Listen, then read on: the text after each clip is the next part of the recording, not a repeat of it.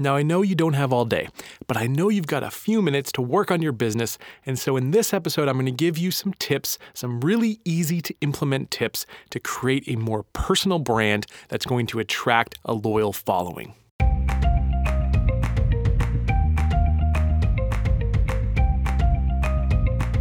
Hello, hello. Welcome to another edition of the Branding Podcast. I'm your host, Gabriel Aloisi, coming to you from Tampa, Florida. I want to say thank you to everybody that voted for this episode. This episode, we're going to be discussing the power of the personalized experience, and it was a topic that was voted on by you, the listener.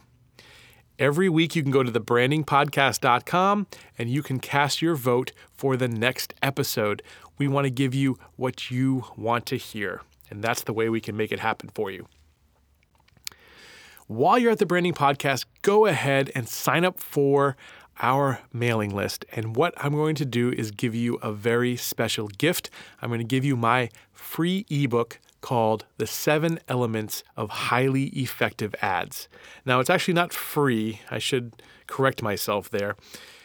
If you go to Barnes and Noble, if you go to Amazon, you have to pay for it. But it's free to you if you sign up for that newsletter you're going to get all sorts of branding tips, tricks, all my knowledge in one place every month. And you're going to get that book, The Seven Elements of Highly Effective Ads, for free.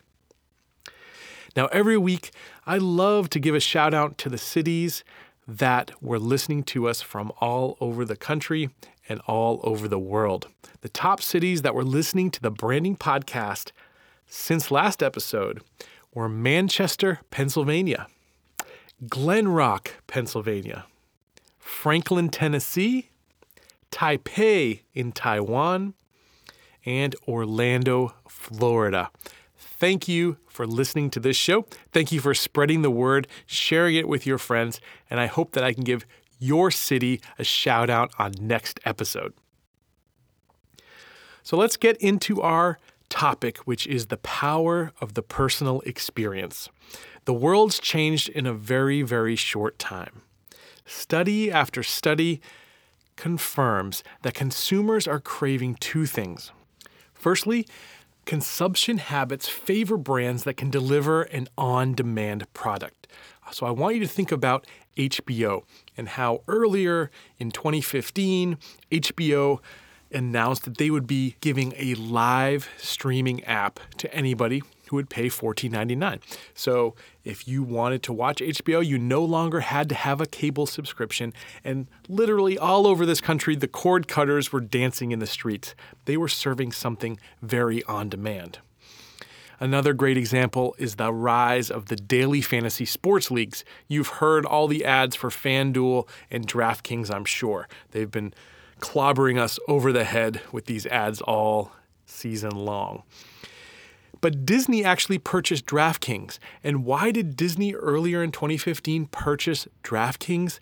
They did that because they recognized that the current fantasy football structure was flawed, that people actually wanted to play just for one day or for some weekend and not have to go through the agony of a 16 week season or they wanted to play fantasy baseball, fantasy basketball, whatever the case may be, and they wanted to just be able to consume it, get in, get out what they want, and be done with it. That's the power of the on demand world. Now, that's just one of the ways that the world's changed. The second way the world has changed is that consumers in today's world have this insatiable appetite for the personalized experience. And that's, of course, the subject of today's show. But they want to be given more than just a product or service. They want to buy into an experience that's tailored specifically for them. Think about it. In your life, wouldn't you prefer to have an experience that was tailored specifically for you? Something bespoke, something created just for you? I'm pretty sure that's the case. There was a great survey I read recently. It's by a company called Janrain. And they said that 74% get frustrated with websites when content offers ads, promotions, or other things appear on screen that have nothing to do with their interests. So, 74% of the world's population of internet browsers would prefer to leave the site if they were served something unrelated to the content they were looking to consume. What's crazy about it is they'll actually do almost anything to receive information. So, this 2,000 plus person survey found that 28% of people would give up social networks for a week if they were going to receive information that interested them. It's a crazy stat. Think about it. They also said 25% would give up chocolate for a month, 21% would give up their mobile or smartphone for a day, which is absolutely incredible. 17% they would say they would just use a landline for a week, an entire week. Imagine that.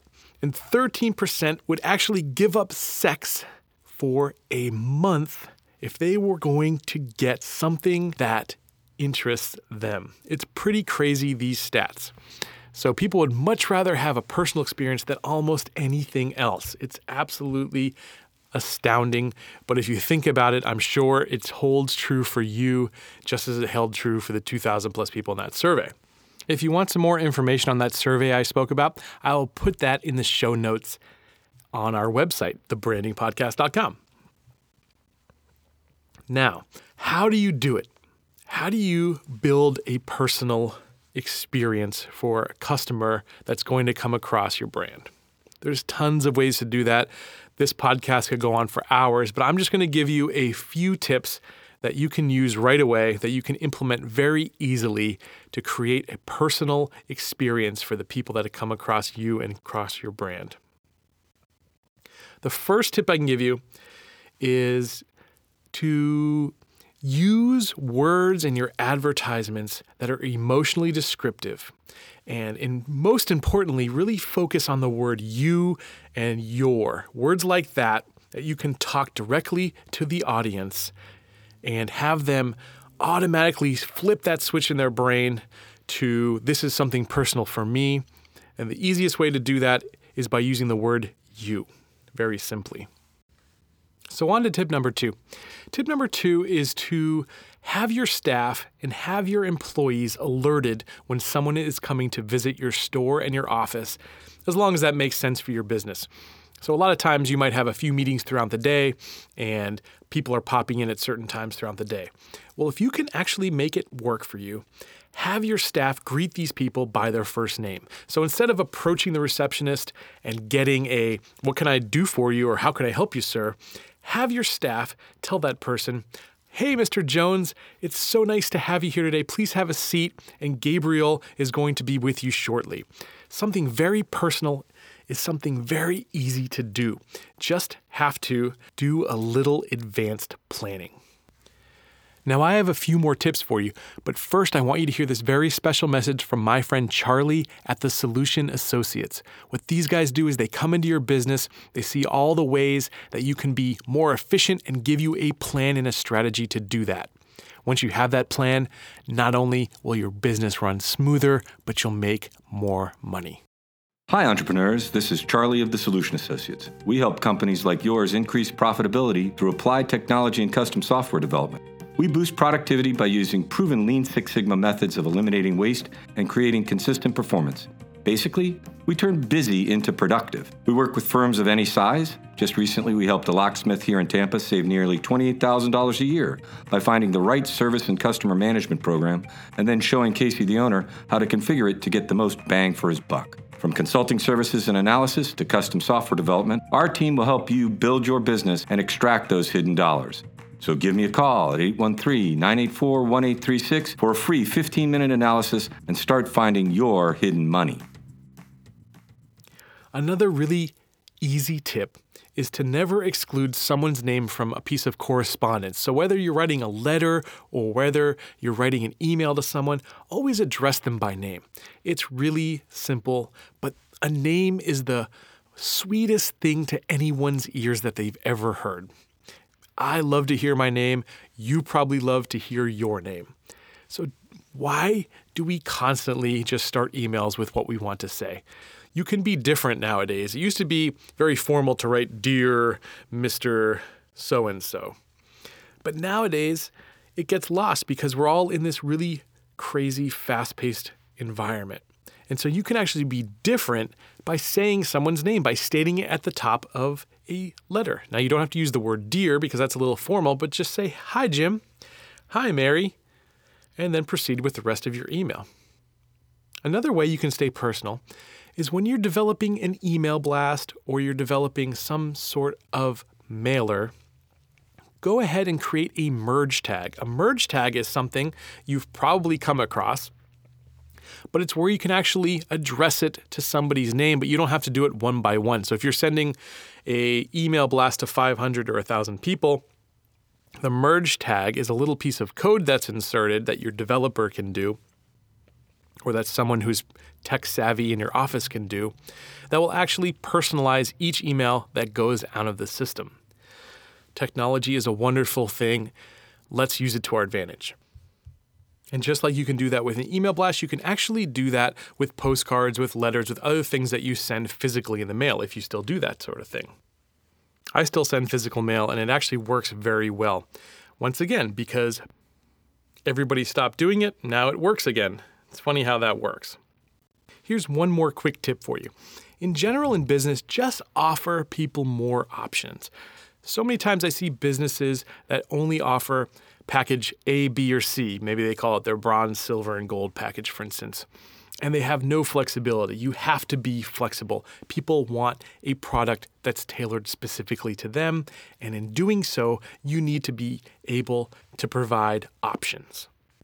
The more options that you provide, the more the customer will have that sense that you created something specifically for them. It's really, really powerful. So, your homework from me this week, and I know you love hearing that word, your homework from me is to take a 360 degree view of your brand. How can you create a personal experience out of every touch point a consumer or client comes across your brand? Good luck, and until next time, here's to your success.